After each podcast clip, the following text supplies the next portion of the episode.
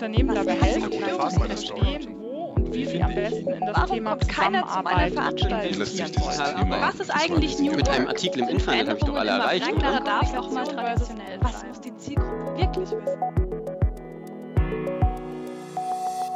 Komma zum Punkt. Der Podcast über die großen Fragen rund um Kommunikation, Zusammenarbeit und Change. Liebe Zuhörerinnen und Zuhörer, herzlich willkommen zur Folge 23 von Komm hart zum Punkt. Ich bin hier mit meiner Geschäftsführerin und Kollegin Jana Seifert. Hallo Jana. Hallo Marc. Wir wollen uns heute über das Thema Netzwerken unterhalten, welche Art von Kontakte für euch die hilfreichsten sind. Und dahinter steht auch eine klassische Theorie aus der Netzwerkanalyse. Da freue ich mich, dass wir uns darüber heute unterhalten. Ich steige auch mal direkt ein, Jana.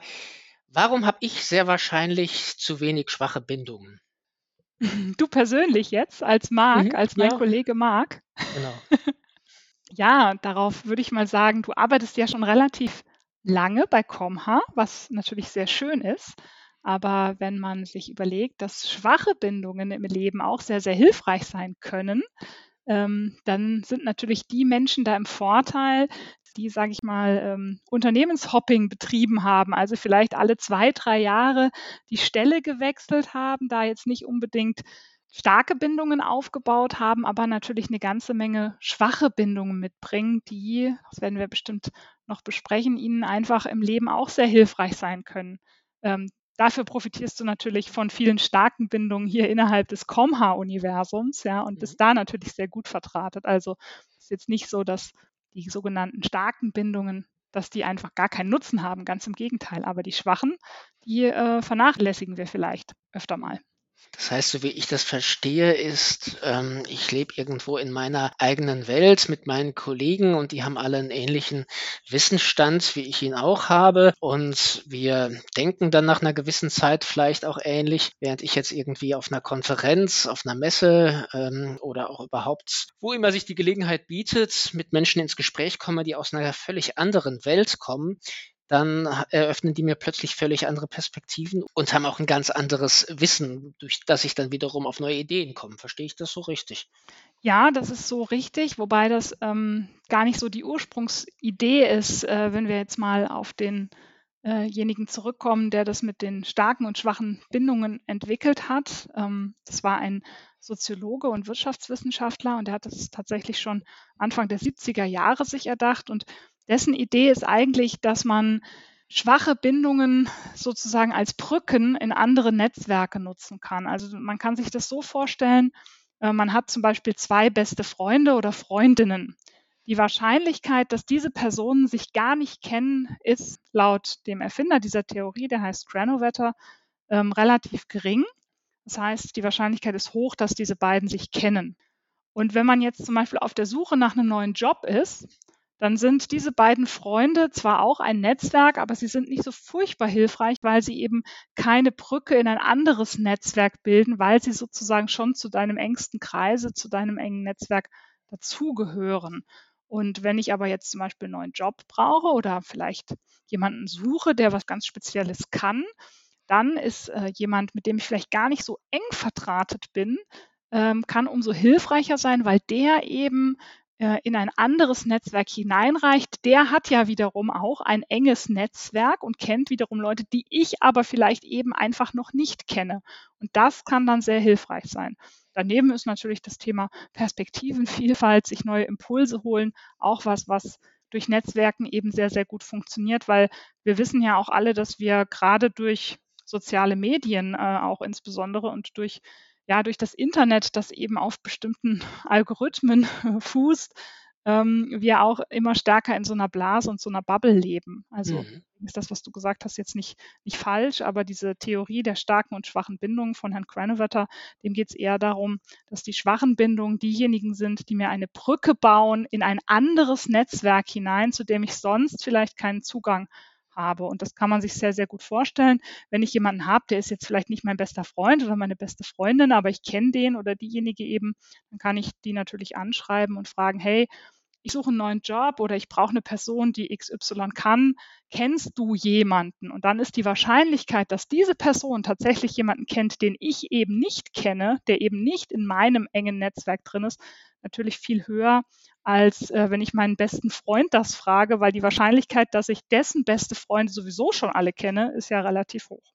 Mhm. Ja, ich glaube, Gary Renovator hat ja auch Anfang der 70er Jahre anhand von Arbeitern aus Boston untersucht, wie die so an ihren Job gekommen sind und dabei eben festgestellt, dass über die Hälfte eben ähm, ihren Job gekommen sind über jemanden, den sie irgendwie so kannten und die allerwenigsten wirklich über ähm, wirklich starke, enge Kontakte. Genau. Jetzt könnte man ja aber natürlich sagen, gut, vielleicht ist uns das zwar nicht immer so bewusst, aber genauso funktioniert es ja heutzutage wahrscheinlich oft. Also viele Menschen kommen zu ihrem Job über irgendwelche LinkedIn-Kontakte, die sie gar nicht so genau kennen. Oder wir finden vielleicht auch einen neuen Kunden, weil jemand, ohne dass wir es überhaupt wissen, ähm, ein ehemaliger Projektkunde beispielsweise uns empfohlen hat. Mhm. Und vielleicht kommen wir auch auf irgendwelche neuen Ideen durch irgendwelche Kontakte, die wir mal äh, vor Jahren auf irgendeinem, irgendeiner Konferenz kennengelernt haben und die uns wieder einfallen in irgendeinem Zusammenhang. Hm, also könnte man ja eigentlich sagen, auch wenn es uns nicht bewusst ist von der Stärke schwacher Bindungen, profitieren wir doch schon. Wäre jetzt so meine Frage, was sollten jetzt die Zuhörerinnen und Zuhörer, die uns zuhören, in Zukunft vielleicht anders machen oder worauf sollten sie stärker achten? Mhm. Ja, du hast natürlich recht, wenn du sagst, äh, wir machen das an vielen Fällen schon, ja, oder es passiert auch einfach so, aber wir nutzen es oft nicht so bewusst. Mhm.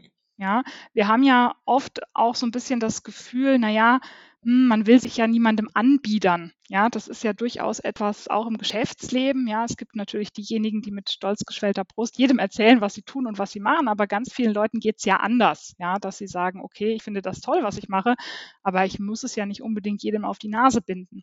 Wenn ich aber ähm, von dieser Theorie der schwachen Bindungen ausgehe, dann kann es auch für andere Leute sehr, sehr, sehr sinnvoll und hilfreich sein, sich quasi als schwachen Kontakt anzubieten zu sagen, hey, ich bin da und wenn du mal was hast, was irgendwie in meinen Bereich fällt, und übrigens mein Bereich ist ABC, ähm, dann darfst du mich gerne anrufen. Du darfst mich gerne fragen. Ja, dann darfst du mich gerne nach einem Kontakt fragen oder um Rat oder was auch immer man eben braucht. Und das bewusst zu spielen, das ähm, passiert noch relativ selten. Also es gibt äh, natürlich Menschen, die sind von Natur aus sehr gute Netzwerker und davon profitieren sie auch. Aber dass Organisationen zum Beispiel das gesamthaft so spielen, dass sie als Organisation davon profitieren, sei es nach innen, also innerhalb der eigenen Organisation diese schwachen Bindungen befördern oder eben nach außen, das findet noch nicht so häufig statt. Ja, also gerade wenn man sich ähm, in Unternehmen umschaut, da wird schon viel dafür getan, dass starke Bindungen entstehen im Sinne von Teambuilding zum Beispiel. Das ist eben etwas, weil man ja auch möchte, dass die Menschen starke Bindungen haben, dass sie wissen, mit wem sie arbeiten, dass sie ein Gefühl der Verlässlichkeit, der Zugehörigkeit entwickeln. Da passiert schon einiges. Aber dieses Vernetzen innerhalb der Organisation, das zu befördern, wo man noch gar nicht weiß, wofür das überhaupt mal vielleicht gut ist, das findet noch sehr wenig statt.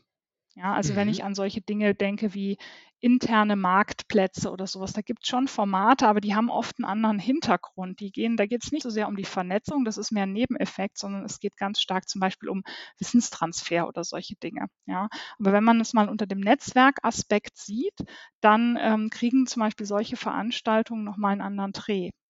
Ich denke, da ähm, kann man schon mehr machen und kann es Leuten auch sag mal, zeigen, wie es geht. Ja, wie mache ich es denn? Wie netzwerke ich denn im Unternehmen oder außerhalb? Was kann ich denn tun?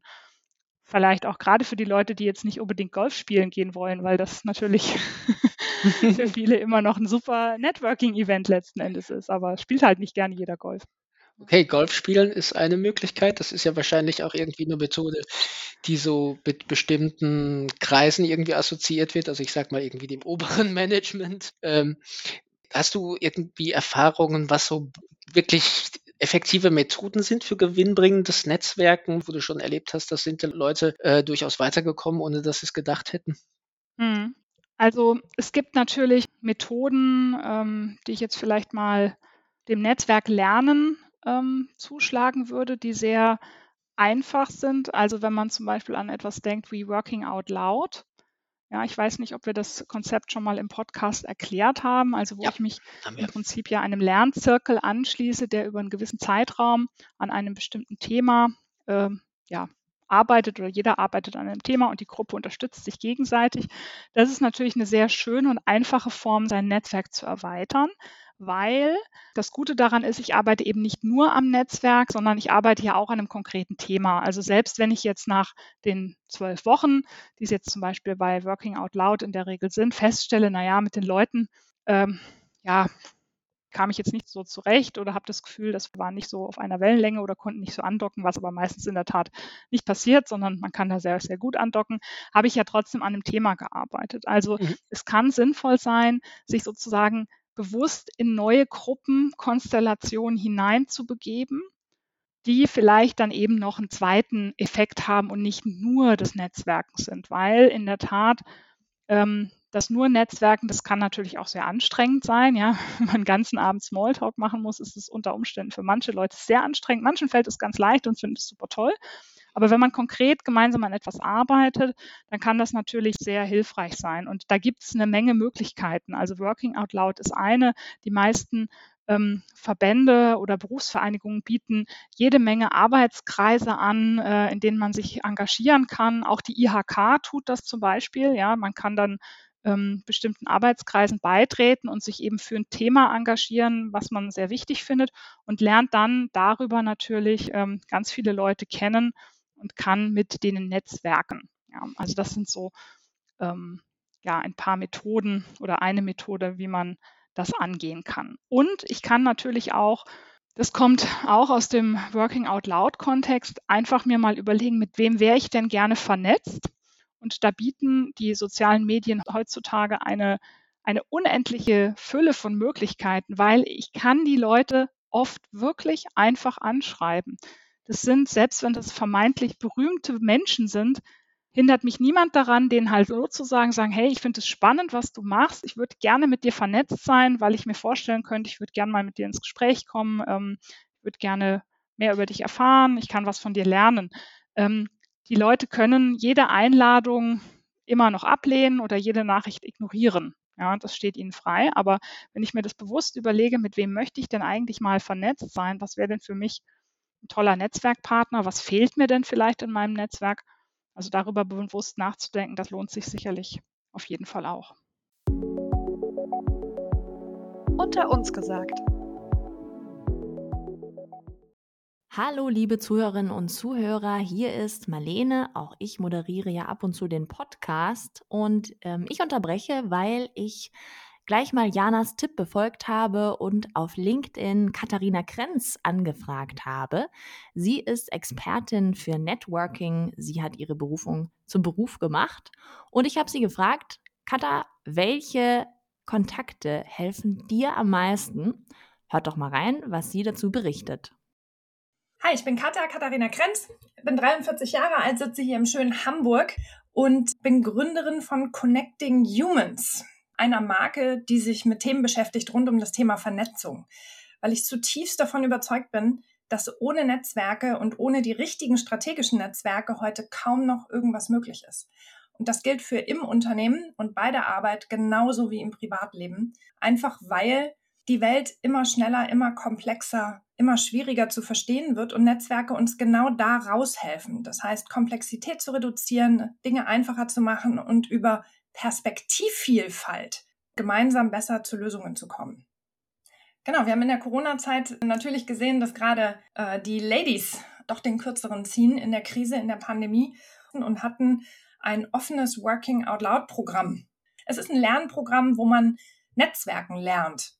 Und was wir gemacht haben, wir haben dieses Programm geöffnet, haben es nochmal individuell besser auf Frauen zugeschnitten und dann mit insgesamt viereinhalbtausend Frauen in drei Runden dieses Programm gestartet.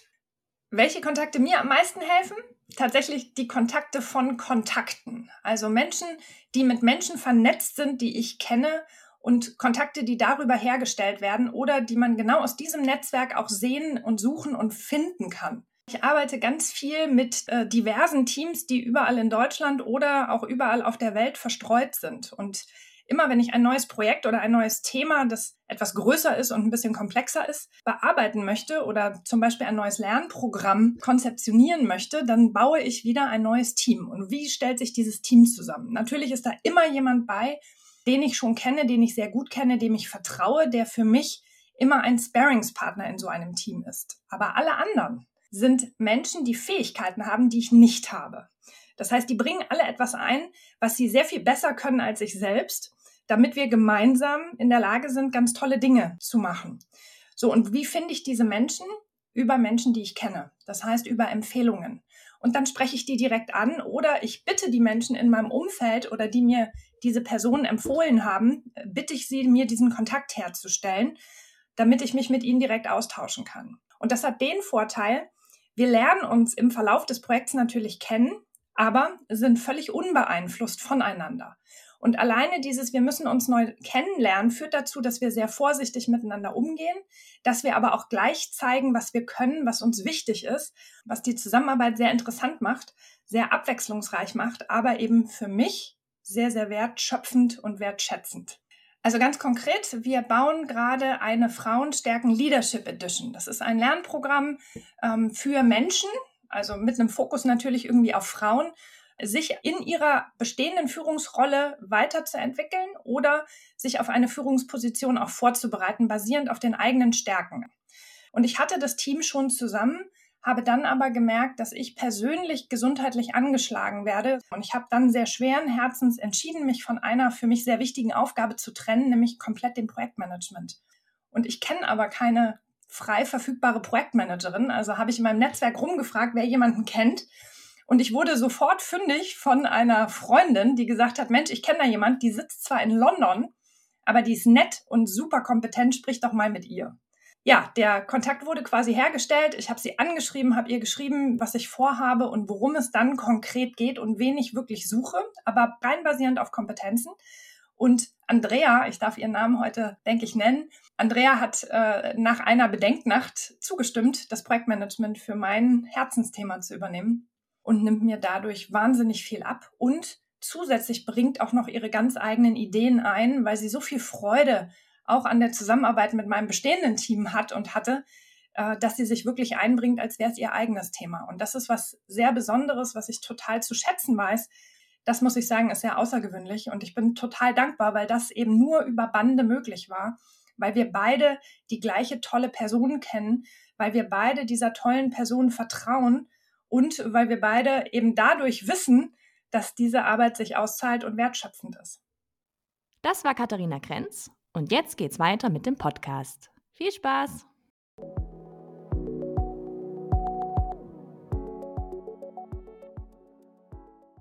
Aber könnte man das nicht doch einfach auf die eine ganz einfache Formel bringen, je mehr Leute ich kenne, umso besser? Das ist eine gute Frage. Je mehr man kennt, desto besser.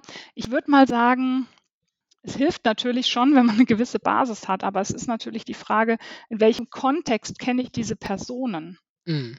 Und ähm, es nützt mir halt, wenn ich jetzt auf den beruflichen, auf den organisatorischen Kontext gehe, auf den unternehmerischen, nützt es mir halt unter Umständen nichts, wenn ich schon seit keine Ahnung, zehn Jahren mit Leuten im Verein Fußball spiele. Ich weiß aber nicht, was die beruflich machen. Das gibt es, weil diese Themen auch zum Teil bewusst ausgeklammert werden mhm. aus, solchen, ähm, aus solchen Kreisen.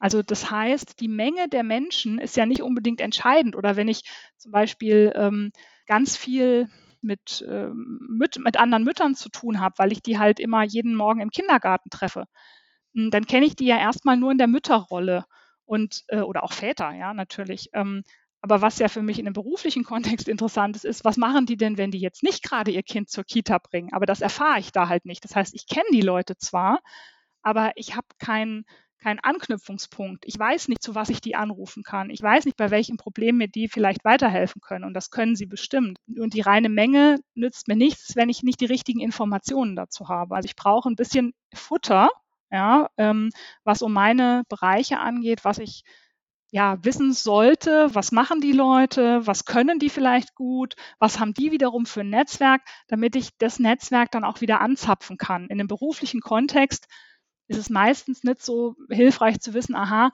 ähm, diese Person hat jetzt drei Kinder, eins davon ist schon in der Schule. Das ist vielleicht in einem anderen Kontext auch total wertvoll, ne? wenn ich nämlich tatsächlich, keine Ahnung, mir überlege, selbst Kinder zu kriegen und ich will jemanden fragen, wie das denn sich so anfühlt und wie das so ist, dann kann ich das natürlich hier nutzen. Aber viel interessanter ist natürlich, was macht diese Person beruflich? Was hat sie denn mal studiert oder gelernt?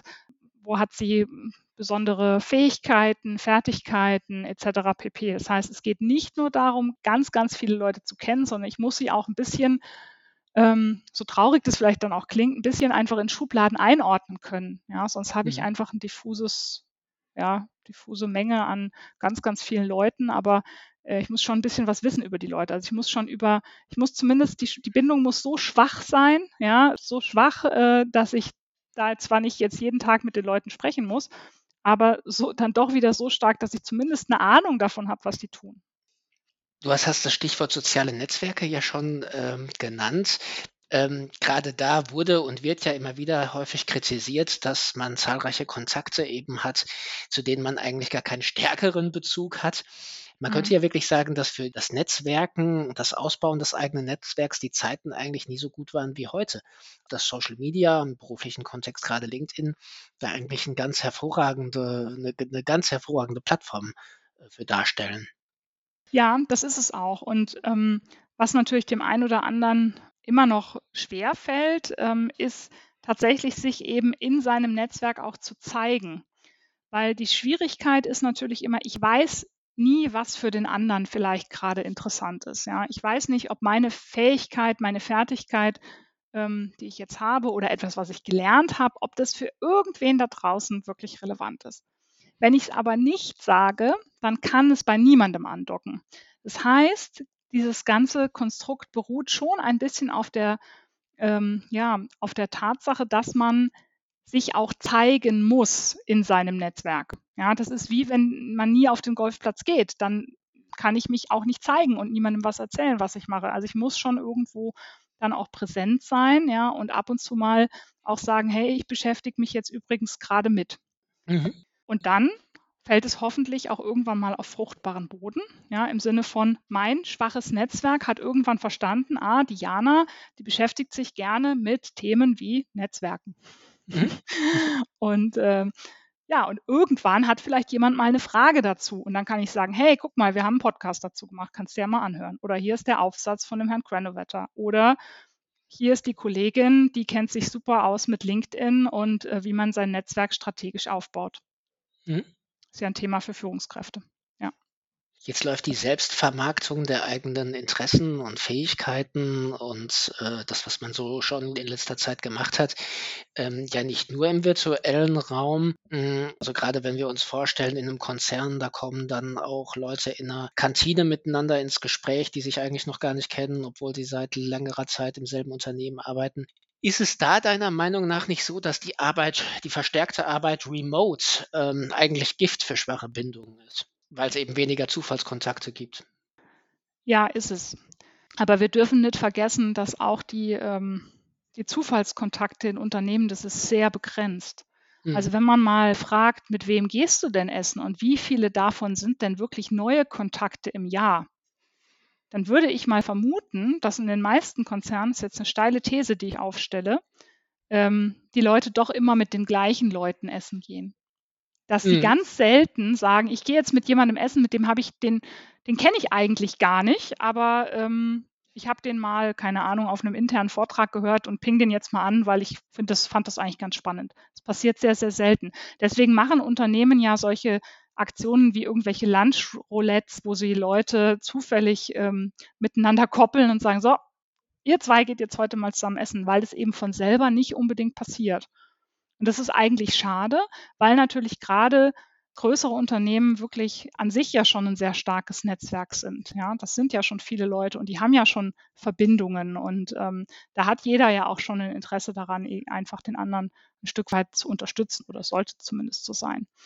Ähm, das Remote-Arbeiten ist insofern dem abträglich als natürlich das ein, die ein oder andere Begegnung, die dann doch mal stattgefunden hätte, ja, die wird natürlich dann auch weniger. Und umso wichtiger ist es natürlich, dass Unternehmen die zunehmend remote arbeiten, auch im virtuellen Raum, ähm, dieses Netzwerken und einander kennenlernen, also im Sinne von, ähm, dass Menschen auch mal miteinander in Kontakt kommen, in ihren virtuellen Räumen auch möglich machen. Also dafür muss es dann Räume und Zeiten geben. Und das ist auch etwas, von dem ich glaube, dass es noch nicht hinreichend in den Unternehmen angekommen ist, dass das auch dann Zeit und Raum braucht. Ja, es braucht dann die ja. virtuelle Kaffeemaschine sozusagen, an der man sich dann nochmal trifft und jemanden kennenlernen kann und feststellen kann, ah, wer bist denn du? Aha, und du kommst aus der Abteilung. Die Versuche, das Netzwerken zu fördern, also äh, sicher, das geschieht ja auf unterschiedlichsten Ebenen, ähm, wenn ich Kanäle zur Verfügung stelle, aber so in der wie du eben sagtest, äh, im, im, in der realen Welt, wenn ich jetzt sage, du und du, ihr geht heute mal zusammen essen, ähm, funktioniert das? Also fühlen sich, also ich würde da jetzt als erstes denken, die Leute fühlen sich dann irgendwie ein bisschen vielleicht veralbert, wenn ich solche versuche, solche Art Hilfestellungen zu hm. geben. Also in der Regel sind so Sachen ja meistens freiwillig, ja, also auch in den Organisationen. Das heißt, die Leute, die sich dann da anmelden, die haben ja eine gewisse Offenheit, das dann zu tun. Also es ist ja dann sozusagen nur ein Angebot, das gemacht wird, wenn man sagt, hey, äh, nutzt es doch. Und dann ähm, denke ich, kann das schon funktionieren. Äh, zwanghaft würde ich auch sagen, funktioniert es eher nicht, weil man dann das Gefühl hat, okay, ich muss das jetzt machen, aber ich habe da überhaupt keine Lust drauf und außerdem ist es meine Mittagspause, da will ich auch einfach meine Ruhe haben. Ja. Ich glaube, ähm, es gibt aber schon Formate, die das sehr stark befördern. Also zum Beispiel gibt es aus dem Effectuation-Kontext, Effectuation ist eine, eine ähm, quasi Management-Methode, wie man unter großer Unsicherheit trotzdem mit Projekten, mit Entscheidungen vorankommt. Und hm, da gibt es ein Format, das heißt Marktplatz der Macher. Und da ist es so, dass zum Beispiel Mitarbeiterinnen selbst Vorhaben initiieren, ja, wo sie sagen, ich würde gern mal dieses oder jenes angehen und dann suchen sie im Unternehmen selbst oder eben dann auch außerhalb, das ist dann egal, aber zunächst mal im Unternehmen Unterstützerinnen und Unterstützer. Mhm. Das heißt, jemand möchte zum Beispiel, keine Ahnung, den CO2-Footprint seines Unternehmens reduzieren und möchte das gerne als Vorhaben vorantreiben. Und das ist auch für äh, die Geschäftsführung und das Management an sich okay. Ja, und dann macht diese Person das und dann wird in diesem Marktplatz der Macher, wird dieses Vorhaben vorgestellt und anskizziert und Menschen überlegen dann, was könnten sie denn persönlich zu diesem Vorhaben beitragen. Und so gewinnt diese Person Unterstützer und vergrößert zugleich ihr Netzwerk innerhalb der Organisation. Und sobald man eben etwas Gemeinsames hat, ist es viel einfacher natürlich, ähm, ja, miteinander in Kontakt zu kommen, miteinander in Kontakt zu bleiben. Ja, und auch das ist ja freiwillig. Ich muss mich ja nicht als Unterstützer anbieten. Also ich glaube, man kann das Netzwerken nicht ähm, in dem Maße forcieren, dass man sagt, ihr netzwerkt jetzt bitte. Ähm, das funktioniert nur zum sehr geringen Teil. Und es gibt auch einfach Leute, für die ist es sehr, sehr anstrengend, ja, weil ähm, wenn man eher eine zurückhaltende Person ist, dann sind so zwei, drei Gespräche hintereinander mit völlig fremden und unbekannten Leuten können dann schon ziemlich anstrengend werden. Also ähm, da muss man natürlich das auch ein bisschen wohl dosieren. Aber es gibt schon so Formate, wo Unternehmen das befördern können, ja, wo sie einen Rahmen schaffen können, wo das stattfinden kann. Es muss dann nicht stattfinden. Ja, es kann immer auch scheitern. Aber die Chance ist da. Mhm. Ja, also der Marktplatz der Macher, der hört sich auf jeden Fall wunderbar an. Ich würde jetzt gern zum Abschluss noch auf eine äh, Seite des Themas kommen, und zwar auf die ähm, emotionale beziehungsweise mentale. Also ich denke, dass schwache Bindungen ja auch zum, ähm, also sich zumindest auf das positive Befinden auswirken können. Nehmen wir mal ein Beispiel. Wenn ich jetzt jeden Morgen mit der S-Bahn fahre und dort immer dieselbe Person sehe, die mir auch freundlich zulächelt, dann weiß ich zwar vielleicht gar nicht groß was über die Person, aber wir kennen uns irgendwie und das hebt irgendwie meine Laune. Und ich glaube, im Business-Kontext ist es eben auch so, wenn ich bestimmte Kontakte habe, die ich gar nicht näher kenne, aber von denen ich äh, irgendwie weiß, dass sie mich sehen und dass es dann doch eben irgendwo bestimmte ähm, Schnittmengen gibt, was berufliche Interessen oder bestimmte Projektinteressen oder Lerninteressen anbelangt, dann glaube ich, steigert das das eigene Wohlbefinden. Wie stehst du dazu? Also ich glaube, das Netzwerk an sich ist natürlich ein nicht unbedingt ein Garant, aber doch ein äh, erhöht es die Wahrscheinlichkeit, dass man im Leben einigermaßen gut durchs Leben kommt und auch durchs Berufsleben. das gilt nicht nur für schwache Kontakte, sondern natürlich auch für die starken Kontakte. Mhm. Ähm, nur bei starken Kontakten ist es eben so, die sind begrenzt, weil ich kann nicht zu sehr, sehr, sehr, sehr vielen Leuten ähm, eine starke Beziehung aufbauen. Ich kann nur, ich sag mal, eine Handvoll, ja, maximal sehr gute Freunde haben, weil ich habe überhaupt nicht so viel Zeit, dass ich mit allen anderen Leuten auch noch zu viel Zeit verbringe.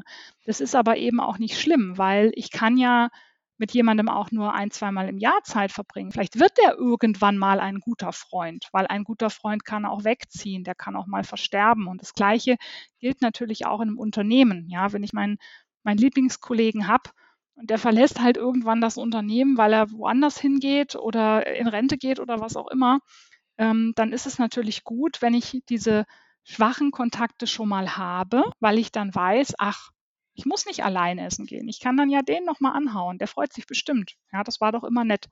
Das heißt, natürlich ist das sehr, sehr hilfreich. Es ist einfach was, was mich trägt und was mich einfach auch durchs Berufsleben trägt. Und jeder kennt das, wenn er vor einem Problem sitzt und das Gefühl hat, oh, ich weiß nicht, ich weiß nicht weiter und auf einmal denkt man, Mensch, aber ja, ich kann ja XY anrufen, der kennt sich ja eigentlich super damit aus. Ähm, ich frage einfach mal.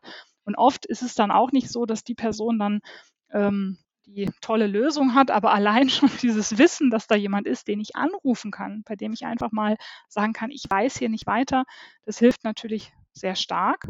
Ja, und da ist es natürlich tatsächlich gut, wenn ich dann auch, ich sag mal, einen gewissen Grad an, an schwachen Bindungen habe, weil ich sie brauche. Ein, ein anderer Punkt, wo das äh, vielleicht klar wird, ist, wenn man irgendwann in Rente geht. Ja, ich habe vielleicht sehr starke Bindungen mit meinen Kollegen durchaus gehabt, aber die sind auf einmal weg. Ja, durch den Wegfall des Berufslebens werden diese Bindungen nicht mehr so stark bleiben, weil sie eben auf den beruflichen Kontext beschränkt waren. Ja, und es werden dann nicht unbedingt alles meine Freunde. Das heißt, wenn ich dann darüber hinaus dieses andere Netzwerk nicht gepflegt habe, ähm, dann wird es mir schwerer fallen, vielleicht ähm, etwas aufzubauen, was dem dann gleichwertig ist oder wo ich das Gefühl habe, ich bin da genauso geborgen und getragen. Also von daher, ja, Netzwerke haben was mit Wohlbefinden zu tun, mit Zugehörigkeit und du hast es ja auch schon sehr schön gesagt, auch mit gesehen werden. Ja, der mhm. andere sieht mich ähm, und das ist für Menschen was sehr, sehr Wertvolles.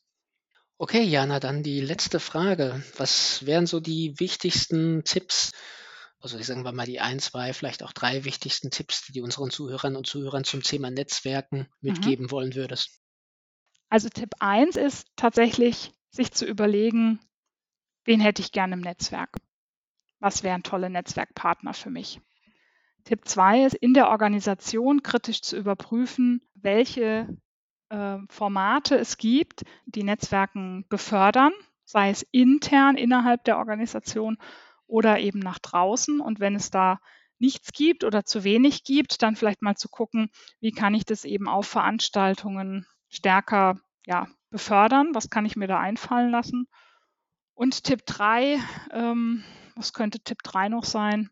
Vielleicht beim Netzwerken nicht so sehr daran zu denken, dass immer direkt irgendwas bei rauskommen muss, sondern vielleicht einfach sich auch zu freuen darüber, dass man, wie du eben gesagt hast, im Zweifelsfall ja jemanden kennengelernt hat, der ähm, eine andere Perspektive hat, der einem einen Impuls gegeben hat und den ich dann in meinem Gespräch als Mensch gesehen und wahrgenommen habe. Und ähm, das ist ja immer auch schon was. Ja, also auch wenn daraus niemals ein toller Geschäftskontakt wird oder ein toller neuer Mitarbeiter oder eben irgendetwas anderes, sondern es einfach bei diesem Kontakt bleibt, dann ist das auch okay. Ja, vielen Dank, Jana, für das Gespräch. Das hat großen Spaß gemacht. Ich hoffe, ihr, liebe Zuhörerinnen und Zuhörer, konntet daraus auch einiges mitnehmen. Das war Folge 23 von Komm hat zum Punkt. Wenn ihr irgendwelches Feedback habt oder irgendwelche Anregungen generell, dann schreibt uns gerne an podcast.comhaconsulting.com und wir hören uns bald wieder. Bis zum nächsten Mal. Das war Komma zum Punkt, ein Podcast von Komma Consulting. Vielen Dank fürs Zuhören.